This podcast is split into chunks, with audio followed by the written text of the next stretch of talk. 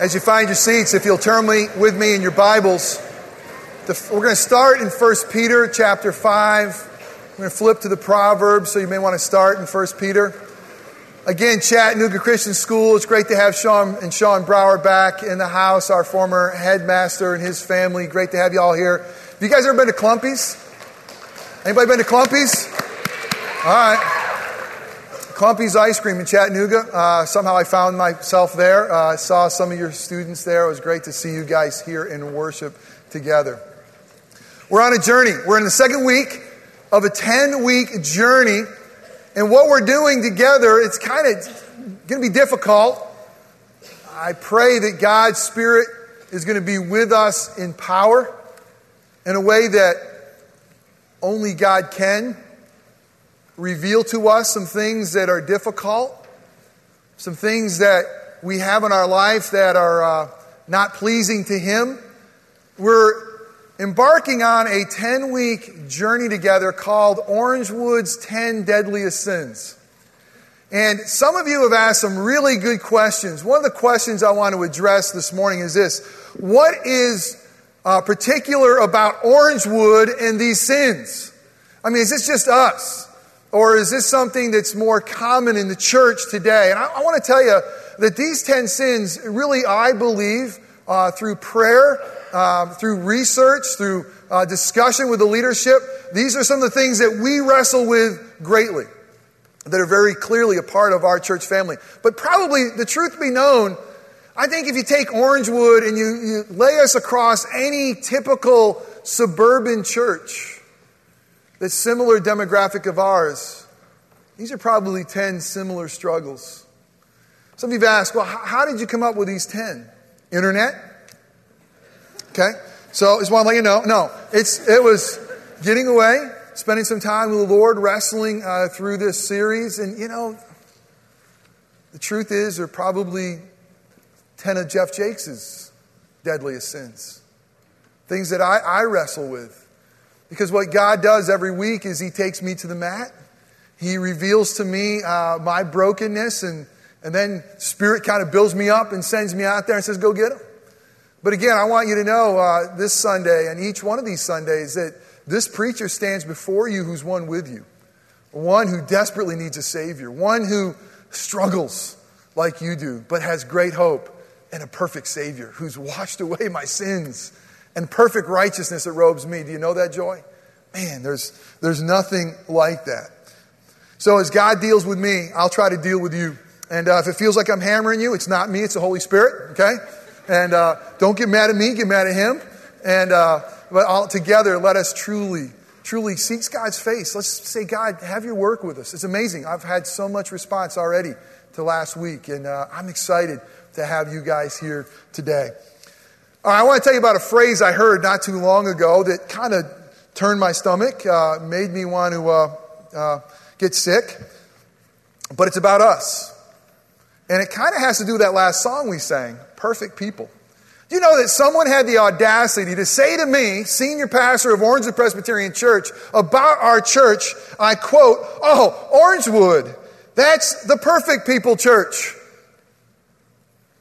And then they went on to say basically, Orangewood's the church where all the people have it all together. Now, thank you for laughing. But I want to say, obviously, they don't know us, right?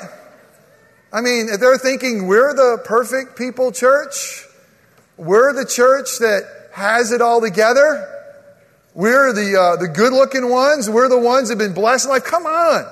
Do you really know us? But I think we got to go farther than that. If, if, and I've heard it from others. I heard it directly from one. I've heard it from others. And the question I want to ask is this What is it about us? Orangewood, let's lean into this. Let's be honest. Let's be bold. What is it about us that's going to cause a watching world to look at us and say, oh, that's the perfect people church? What are we communicating at times, maybe uh, un- uh, subconsciously? But why would a world look to us and say, we have it all together? Well, you know, there might be parts of that that we want to rejoice in God's grace, but really, I believe what's at the root of this, what's at the core of this, and I believe there's truth to this, is pride.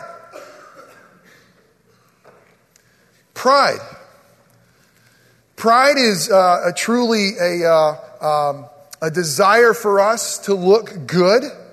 And really, Orangewood, it's my hope and prayer. Listen, as your pastor, it's so much my hope and prayer that the outside watching world will not say that's the place where the people, perfect people go, because here's what we should be. That's the place that the broken people go. That's the place that the people who need a savior go to and worship. Because that's what Christianity is all about. It's about broken people like you and me realizing, realizing by God's grace that we are broken we are incomplete. We are needy. We do need transformation. We do need a, a, transformation from the inside out. And we come to church to a perfect God and say, Transform us.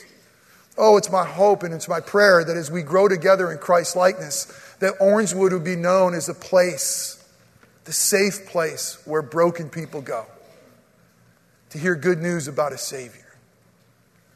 But what's at the core that's causing us maybe to give us a message that's not that. And it's really pride. As we look at this word pride, at this sin pride, we could spend the next 10 weeks on this sin alone. It's true of most sins, but really, pride is one of those things that as a, you, it's like a layer of an onion. As you unmask, as, as you peel back the layers of most of our sins, at the core of most of our sins is pride. And really, truly, pride is in opposition to the gospel because pride is in opposition to God. Listen to uh, how much God detests this great evil. In, in Proverbs 16 5, it says, The Lord detests, the Lord detests. Our ears should really perk up. The Lord detests what? The Lord detests all the proud of heart. He detests it. God is going to come and say, You know, I'm, I, I, I'm angry about the sin of pride. I detest it. And it goes on to say in Proverbs 16 5, and in no way will a proud heart not go unpunished. Again, I think I'm going, to, I'm to start off by explaining to you a little bit about what pride is, and then I'm going to tell you about the one nugget today in this very uh, gross sin that we're going to look at together. Pride, what is it? Well, we can see it in four ways. Again, there's more than this. This is not an exhaustive list, but this might help you. One, thinking that you and I are better than other people. Pride is, is, is, exalting ourselves to thinking that there's something in us that is superior, that is greater. And you know what's amazing? Sometimes with a church like ours, with wonderful, wonderful theology, that we see God's word uh, unfolding as one story. I'm so proud of our theology. Even sometimes our theology could become a source of pride. And I know in my own life, you know, sometimes I, I hear other pastors or I'm around other pastors, and there's a bit where I want to kind of stick my chest out and say, I'm a, I'm a PCA pastor. We got our theology down pat. We got to be careful of anything in our lives, anything, the color of our skin, our education, our economic status. There's so many things that we can look at and elevate ourselves, and we can drive down different areas of town and say, I'm better. What a joke. What do you have? What do I have that God hasn't given to us? But by the grace of God, we are the color that we are. But by the grace of God, we have what we have. It's all been given to us by God. Why in the world would we do anything other than say thank you for who I am and let me be a good steward of that? So the first thing about pride is thinking that we're better than other people. The second thing about pride is thinking that you and I are self sufficient. I, I, really do believe that this is a, this is a big one for us, Orangewood. We're, we're pretty self sufficient people. We're well educated. I mean, how much do we really need God for our, things like our daily bread? When I read through Scripture, especially looking at the, uh, the churches that John is writing to in the book of Revelation, there's a book, uh, a church there called the Church of Laodicea at Laodicea. And they got a problem. I mean, they got a problem at Laodicea. It's a really big problem because God wants to spew him out of uh, their, his mouth. And the problem with the church of Laodicea is they were lukewarm. They weren't really crazy about God. They weren't all excited, zealous, nor were they really cold. They were kind of in the middle, lukewarm. We see when you're self sufficient, usually your faith, your Christianity, your belief in God often becomes pretty tepid, pretty lukewarm. As a matter of fact, it was at this location at Laodicea that they felt like they were so wealthy, they were so well resourced. When an earthquake went through their church, they said to Rome, Don't send us your money, we're, we're fine. We're self sufficient. We don't need any government aid. We're good. And I think that we got to look at ourselves very clearly, Orangewood, and sometimes say, are we acting like we're self sufficient? Oh, sure, there's times that God will bring a story into our life, a chapter in our life that will remind us of how, how much we need Him. Maybe it's cancer. Maybe it's a struggling marriage. But we've got to be careful with pride and self sufficiency. The third one is this exalting self. It's, it's the desire to have ourselves lifted up above others. And I, I think again biblically of Herod in Acts chapter 12 receiving the praise of man and not giving the Lord the praise, but wanting to be worshiped. When Herod spoke, they started screaming in the crowd, We're hearing the voice of God, not man. Man, I, can you imagine if that one time you guys said that when I preached? Just one time? Well, if you did, you'd be a lunatic. Thank you, I know you won't. But what Herod did is he said, Yeah, it's awesome. Look at me. I'm Sandra Dee. And shortly thereafter, uh, uh, his, his life was taken from him. But the, what I want to look at this morning is this, Orangewood. There's one thing about pride that I believe that God's Spirit is leading us to look at this, this morning together. And it's this it's wanting to look good in front of others. It's wanting to have our marriage, our families, our jobs, our life, our reputation, our names, wanting ourself to look good around others. It's amazing. We come in here with our Sunday best.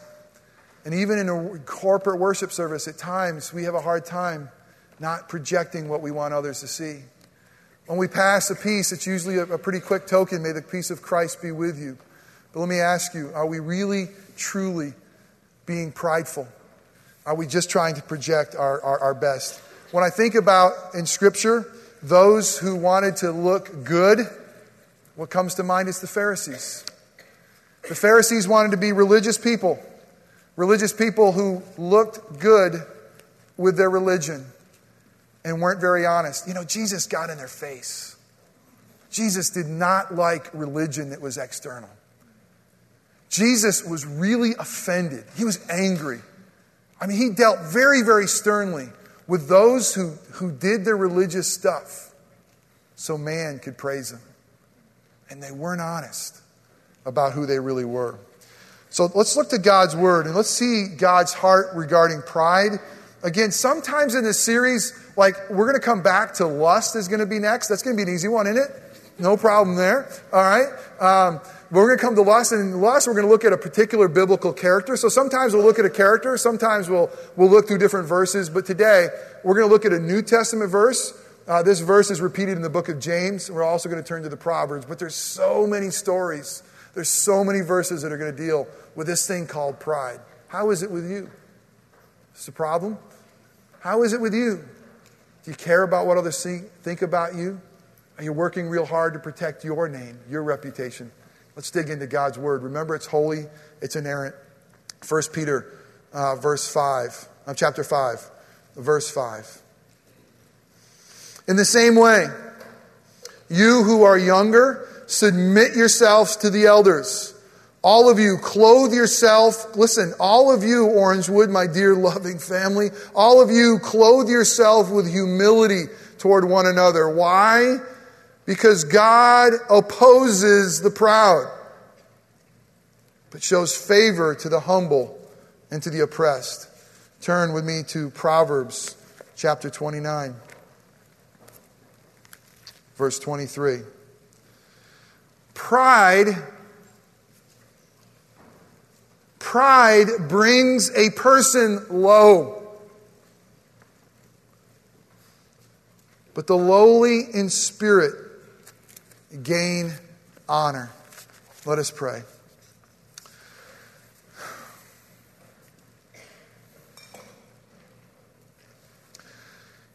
God, the amazing thing about preaching on pride is I'm going to be worried about my performance.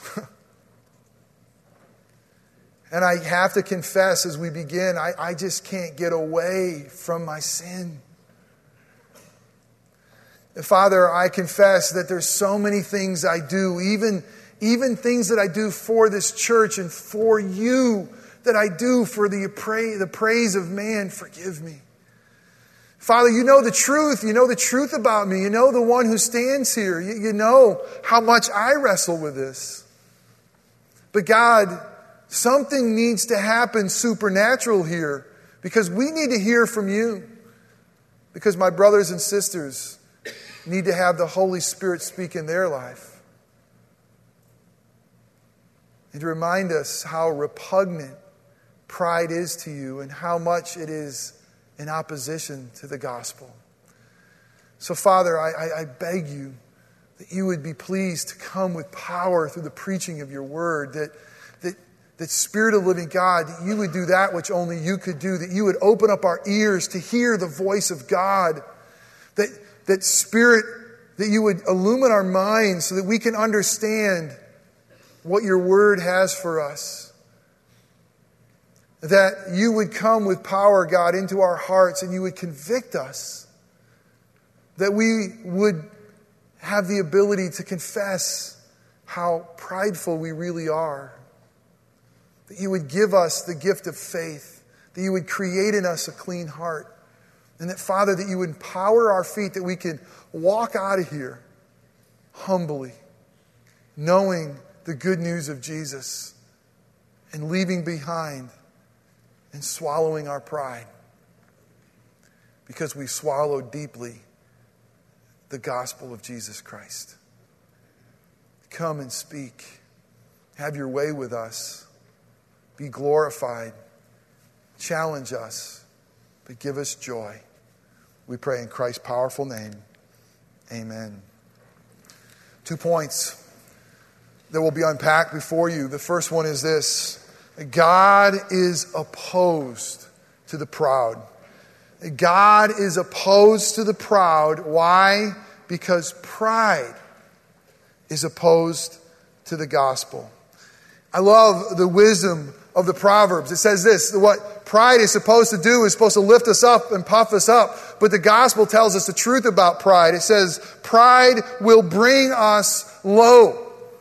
It will bring us low. But the good news of Jesus Christ and the gospel is that he will bring us high. What does pride make us do?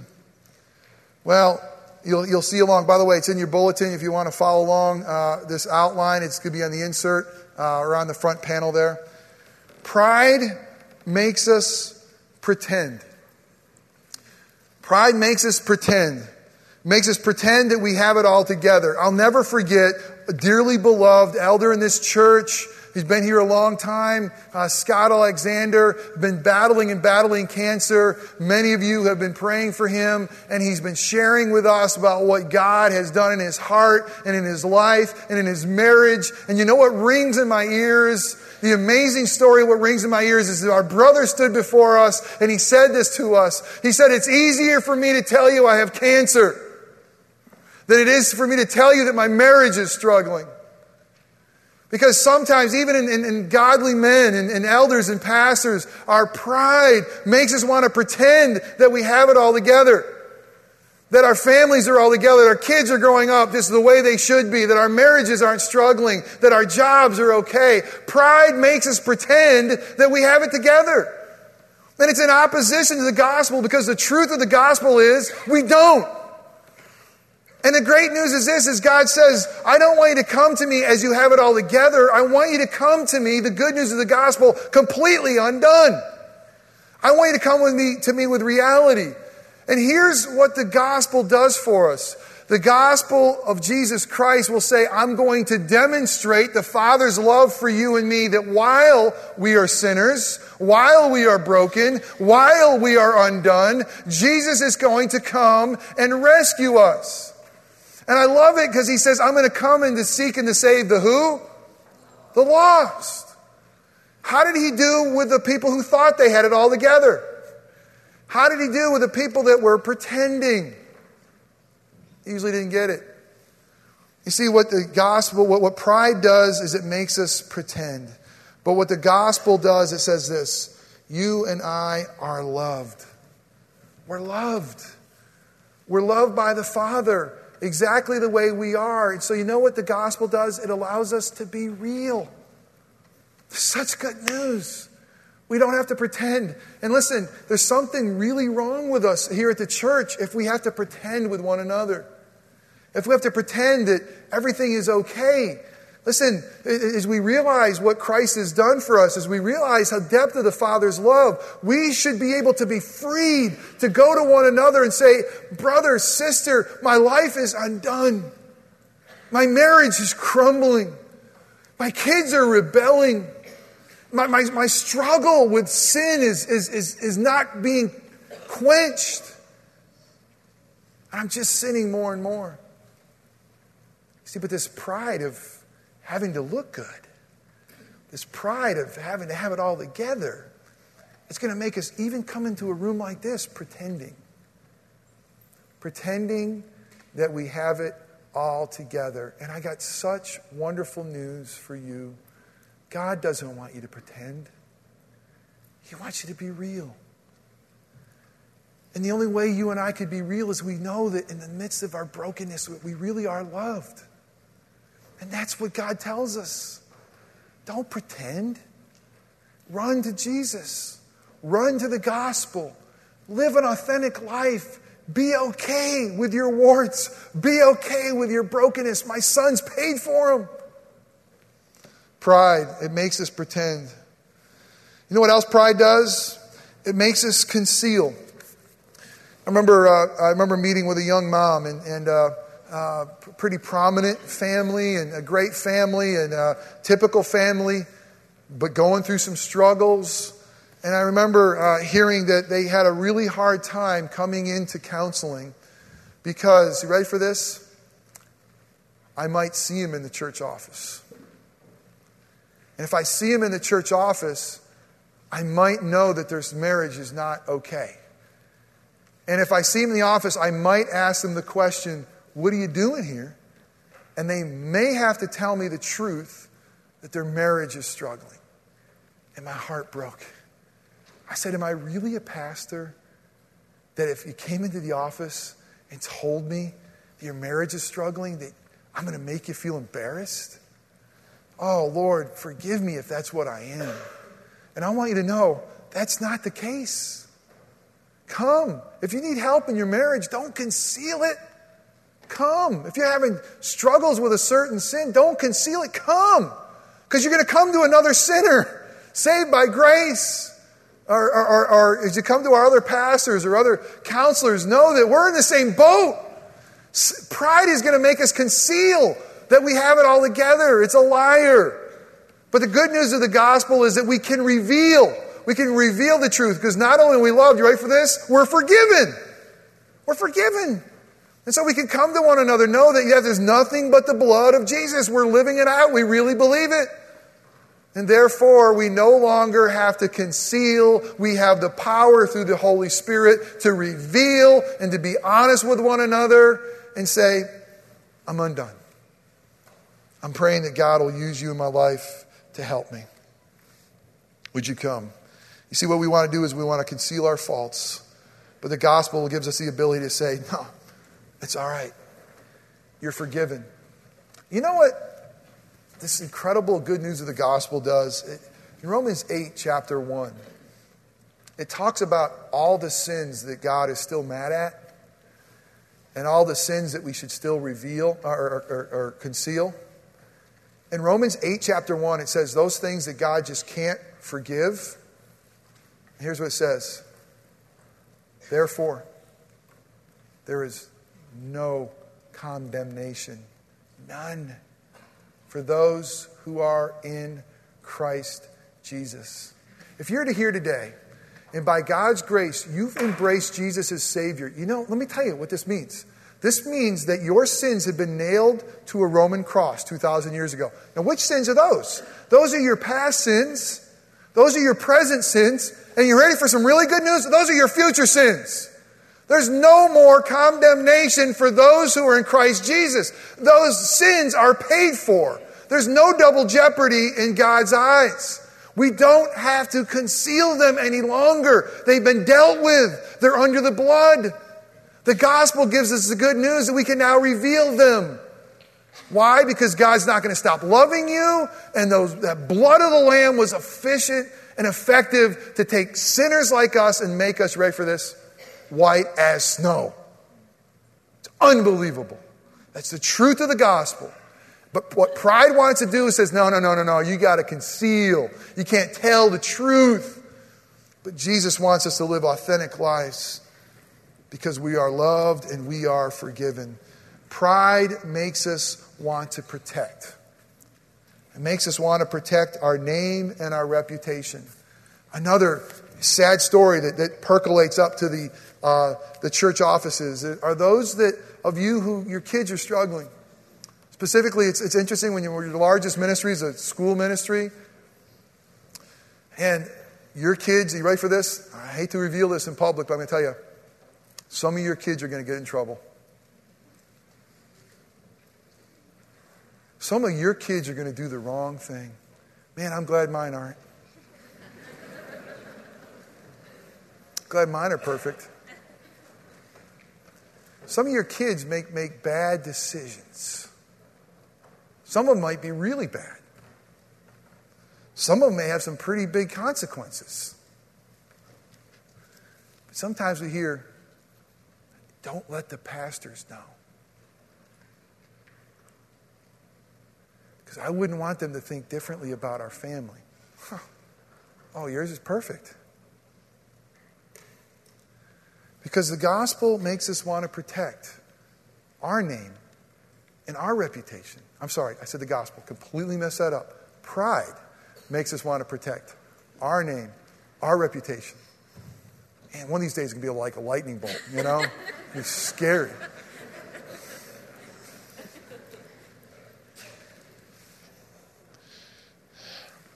The gospel lets us expose because we carry His name, and His name's more important than ours. We can be honest. And we can say, you know what? We're His, and our kids are His. And they're going to make mistakes. And sometimes they're going to make big mistakes. But listen, here's, here's the reality of the, the gospel that's so beautiful that we kind of miss. I believe that we could show more of Christ's character through forgiving them and by dealing with them than by covering it up. Don't you agree? I mean, I mean if we're, we're a body of believers and we all know that we've been saved by God's grace, not by works, if we all get it that we're all in the same boat, and when our kids mess up or when, when other members mess up, and yeah, of course there's consequences. But you see what this pride does? It wants us to protect. And, and, and instead of saying it's okay. The church doesn't do real good here often. A lot of times we want to shoot our wounded. A lot of times, and that's why it's a lot of times why you want to protect because gossip and gossip's a terrible thing. And there's something wrong with us that we love telling the dirt on other people. What in the world's the matter with us? But it's true because we are sinners. Now, if we look and we're afraid we're going to protect, we're going to conceal, we're going to cover up. But the gospel's different. It's going to say, no, no, you're loved, you're forgiven. You ready for this? You're His. Don't worry about your name. Don't worry, you're mine. It's my name. Pride makes us focus on ourselves and loses focus on God. It does. We got we got to keep up the act. I mean, if, it, if it's all about being looking good to one another, I mean, the show never ends, does it? I mean, you got to keep this act up 24 7. Don't ever let your guard up. And so, what are you doing? You and I are focusing on ourselves. How are we looking to other people? What are they going to say about us? What does our family look like in this situation or that situation? Really, it is so narcissistic, is it not? Why? Because it makes us focus on us. Who's the center of the universe in a prideful heart? We are. Whose name are we concerned about? Ours. Whose reputation are we concerned about? Ours. It's about us. It's, and, it, and it just, it, it's loathsome. It just smells like smoking from the pit of hell. You ever heard that? Wish I could say it like Steve Brown. Why? Because pride makes us focus on ourselves and we lose focus on God. You see, the whole point is this pride is in direct opposition with the good news of the gospel. And the only way you are able to leave here today, and this is the truth, the only way that you're able to leave here today without your pride and the only ability you have to swallow your pride is to swallow deeply the good news of Jesus Christ contained in the gospel. That's the only way. And for many of us, we say, I thought I did that. But once again, we got to drink and swallow deeply the good news of Jesus Christ and the gospel. It's the only way that we are going to be able to leave here without our pride. I think I said this this morning, but I want to say it again to you.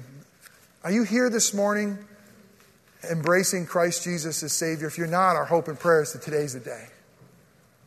But if you're here today, and I know many of you are, and you have a relationship with Jesus Christ, there's a few things I want to remind you about, okay? Very important things. And they may seem elemental, but we'll never get past pride unless we get these things in our minds, our hearts, our souls, our hands, our feet, our shoe leather. Listen, if you are a child of the living God, your sins, past, present, and future, have been nailed to a cross. They've been paid for. You are forgiven. If you are here as a child of the living God, you have robed about you the perfection of Christ. God the Father can see you not with the perfect righteousness of man, that'd be pretty cool, but He sees us with the perfect righteousness of God. Unbelievable. That not only are we forgiven and we have been cleansed, we've been made beautiful.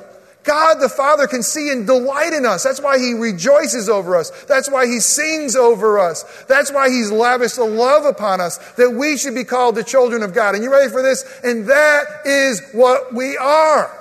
That's the gospel. Forgiven, made beautiful, empowered, clothed in Christ's righteousness. Now, because of that reality, we can live our lives authentically. We can. We can come into a place like this and say, I'm still undone. I'm still struggling. We don't have to conceal. We don't have to pretend. How are we doing? Can you imagine church like this? Can you imagine what Christianity would do across our country if believers lived out the gospel with this much authenticity? Can you imagine what God would do through Orangewood if we really, really, really were passionate about His name and can care less about ours? If we really, really lived out of the delight of the Father and didn't care about the delight of man, talk about freedom. talk about power. That's what we're called to, brothers and sisters. I think once we look at this, we can start to see the pride, the pride of wanting to look good, the pride that we demonstrate to a watching world. But God gives grace to the humble. Why? Second point, because humility is the fruit of the gospel. What should be coming out of our lives, what should be demonstrated, what others should be able to see because we are in love with Jesus is humility. Because the whole gospel story is a story of a gracious God loving broken sinners. It shouldn't cause us to be puffed up. It should cause us to be on our knees with tears of joy saying, Thank you. And showing the fruit of the gospel through humility. Proverbs again, Proverbs 29 23 says this Pride brings a person low. It robs life. I mean, it really, it's a false life. But the lowly in spirit, they gain honor. Here's the three things I have for you. One is humility brings honor. It brings honor. Honor to who? Honor to Christ. Here's the deal. I got such good news for you. You and me, we don't have to live our lives out there pretending we're perfect. Here's all we got to do. You and me have to show our friends, our family, our neighbors that we need Jesus. Okay? Show them your brokenness. It's okay. You know, we, sometimes we live our life so scared that our Christian witness is going to be uh, thrown away if, if we say the wrong thing or we get angry or we, we, heaven forbid, we sin. Listen, we're going to sin all the time. Go sin. Well, I'm not saying, I mean, don't run into it, but sin. But repent of it. I think the most powerful thing we could do to our neighbors is say, you know what, I lost my temper and I know you saw it. I'm really sorry. Man, I'm telling you what, I need Jesus. It's okay. Instead, we're ashamed, like, oh my goodness, I think they saw that. That's terrible. They know I'm a Christian. They're going to think I'm a hypocrite. You're a hypocrite. You and I are hypocrites. We're hypocrites. Okay? But let them know it. That's why we need Jesus. He wasn't. That's why we're clinging really tight to Him. We don't want to be hypocrites. We're trying to be walk in a manner worthy of the gospel. How are you doing? I'm stumbling. But I have a Savior who doesn't. And I think the power of the gospel is seen through our humility and our brokenness. You see, God has to empty out self to fill up with himself. And that's why he honors the humble, because they're, they're emptying out, they're dying to selfish ambition and vain conceit, so they could be filled up with the beauty of the gospel. That's why God honors the humble. Why? Because when they see you, they see me. Guess who they see? Jesus when we're humble. Because humility honors Christ. And the Father loves to honor the Son. That is what it means that humility brings honor. Not puffing up ourselves, but letting Christ be seen. Humility bling, brings blessing. I almost said bling. Humility bling. We get really nice necklaces that are really like bling bling, like humility. Humility brings blessing. Listen to uh, the Beatitudes of Matthew 5. Blessed, Jesus said. Oh, how blessed are the poor in spirit, for theirs is the kingdom of heaven. Blessed are those who mourn, for they will be comforted. Blessed are the meek, the meek, blessed, for they will inherit the earth. You see, humility brings blessings because, again, God can fill us up with Himself. He wants to bless us in our humility so others can see clearly Christ. He wants to bless us with a with the things of God that won't tarnish or be stolen, that are eternal. Humility brings wisdom. Proverbs 11:12 says this, when pride comes then comes disgrace, but with humility comes wisdom. And here it is. Wisdom for living, not pretending. Listen, this is what it means wisdom for living authentically, not pretending. That's what humility does as a fruit from the gospel. As we understand, God wants us to live abundant life. He wants us to have life and real life, life abundantly, not a pretending life. Sin of pride is going to rob life. It's going to cause us to pretend, conceal. But the gospel is going to allow us to live. How are we going to respond, Orangewood? Are we going to really press into this gospel and say, I, believe it. I want to live more authentically. It's okay. My kids are need be pray, prayed for. I'm going to tell others about it. If my marriage needs help, I'm going to be okay to talk about it. If I'm struggling with a sin, I'm going to find someone I could trust, and I'm going to ask them to pray for me. And I'm, I'm not going to try to pretend I have it all together. I've tried to demonstrate for you that I'm needing Jesus. And I pray to God that I'll continue to show you that because that's the truth. And together, let's cling to the one who gives us life and righteousness and forgives us so we can live that abundant, free life. I also believe that we need to, uh, we need to pray. We need to confess. Is it not true that we live prideful lives? Is it not true that we, we try to live for our own name? So I want to take a few moments and we're going to pray together. And here's how this one's going to work. I'm going to pray and say a sentence prayer. I'm going to give you a few minutes to respond silently. And we're, in a few moments after that, we'll close in prayer and we'll sing. But let's, let's spend time with God. Let's be honest. And let's start with repentance. So, will you please bow your hearts with me? Pray with me. Let the Spirit come. Take a few moments and just, I know it's a holiday weekend. I know you got plans. We got time. Just ask God to come. To convict.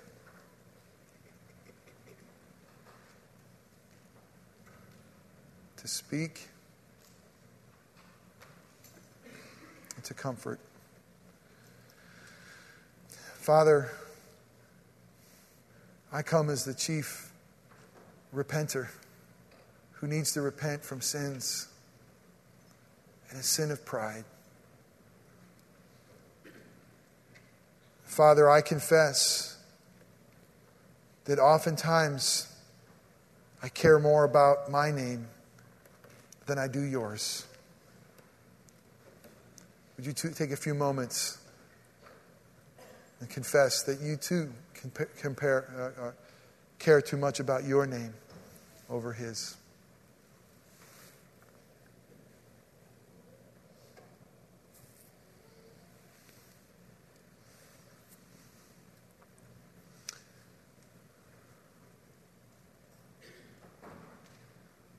Father, I confess that I care more about my reputation than I do yours.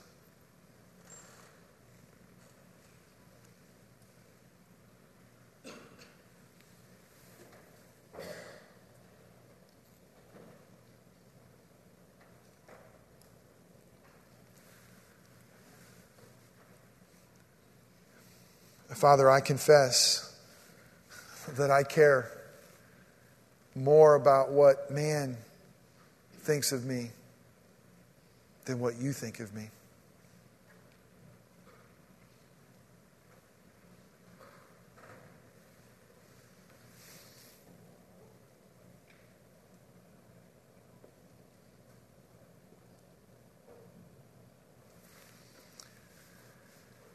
Father, I confess that I spend a lot of time and energy covering up my faults, my foibles, my sins, and forgetting about the blood of Christ.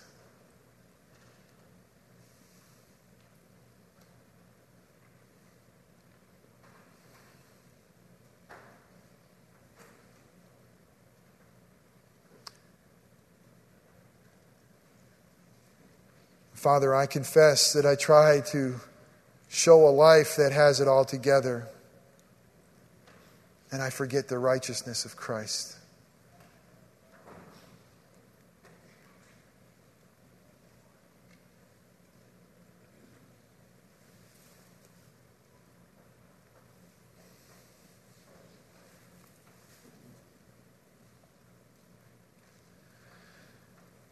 Father, I confess that we together have pretended We've lived a lie too often, and we fail to live out the gospel.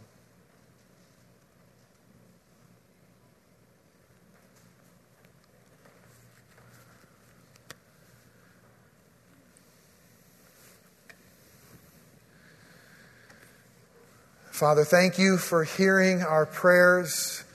Thank you for washing away our sins. Thank you that you tell us that if we come to you and we confess our sin and our unrighteousness, that you freely forgive us and cleanse us of all unrighteousness. And again, make us white as snow.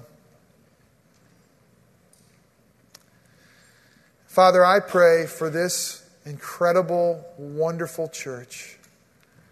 That God, that you, by the power of the Holy Spirit, through the work of Christ, through the reality of the gospel, that we would be a city on a hill, that we would be the salt of the earth, that we would be a place where we boldly live out the gospel, clinging to the cross of Christ, robed in his righteousness, knowing that we're new creatures in Christ no longer having to pretend, no longer having to conceal, no longer having to fake it, but to live our life authentically as sinners saved by grace, the blood of the Lamb. All for your glory, we pray. Amen. Orangewood, hear this assurance of pardon for those of you who have confessed your sins to a holy God. Hear the good news. Who is in a position to condemn? Only Christ. And Christ died for us. Christ rose for us. Christ reigns in power for us. Christ prays for us. Anyone who is in Christ is a new creation. The old life is gone. A new life has begun. Know that you are forgiven and be at peace. Thanks be to God because he is mighty to save. Please stand.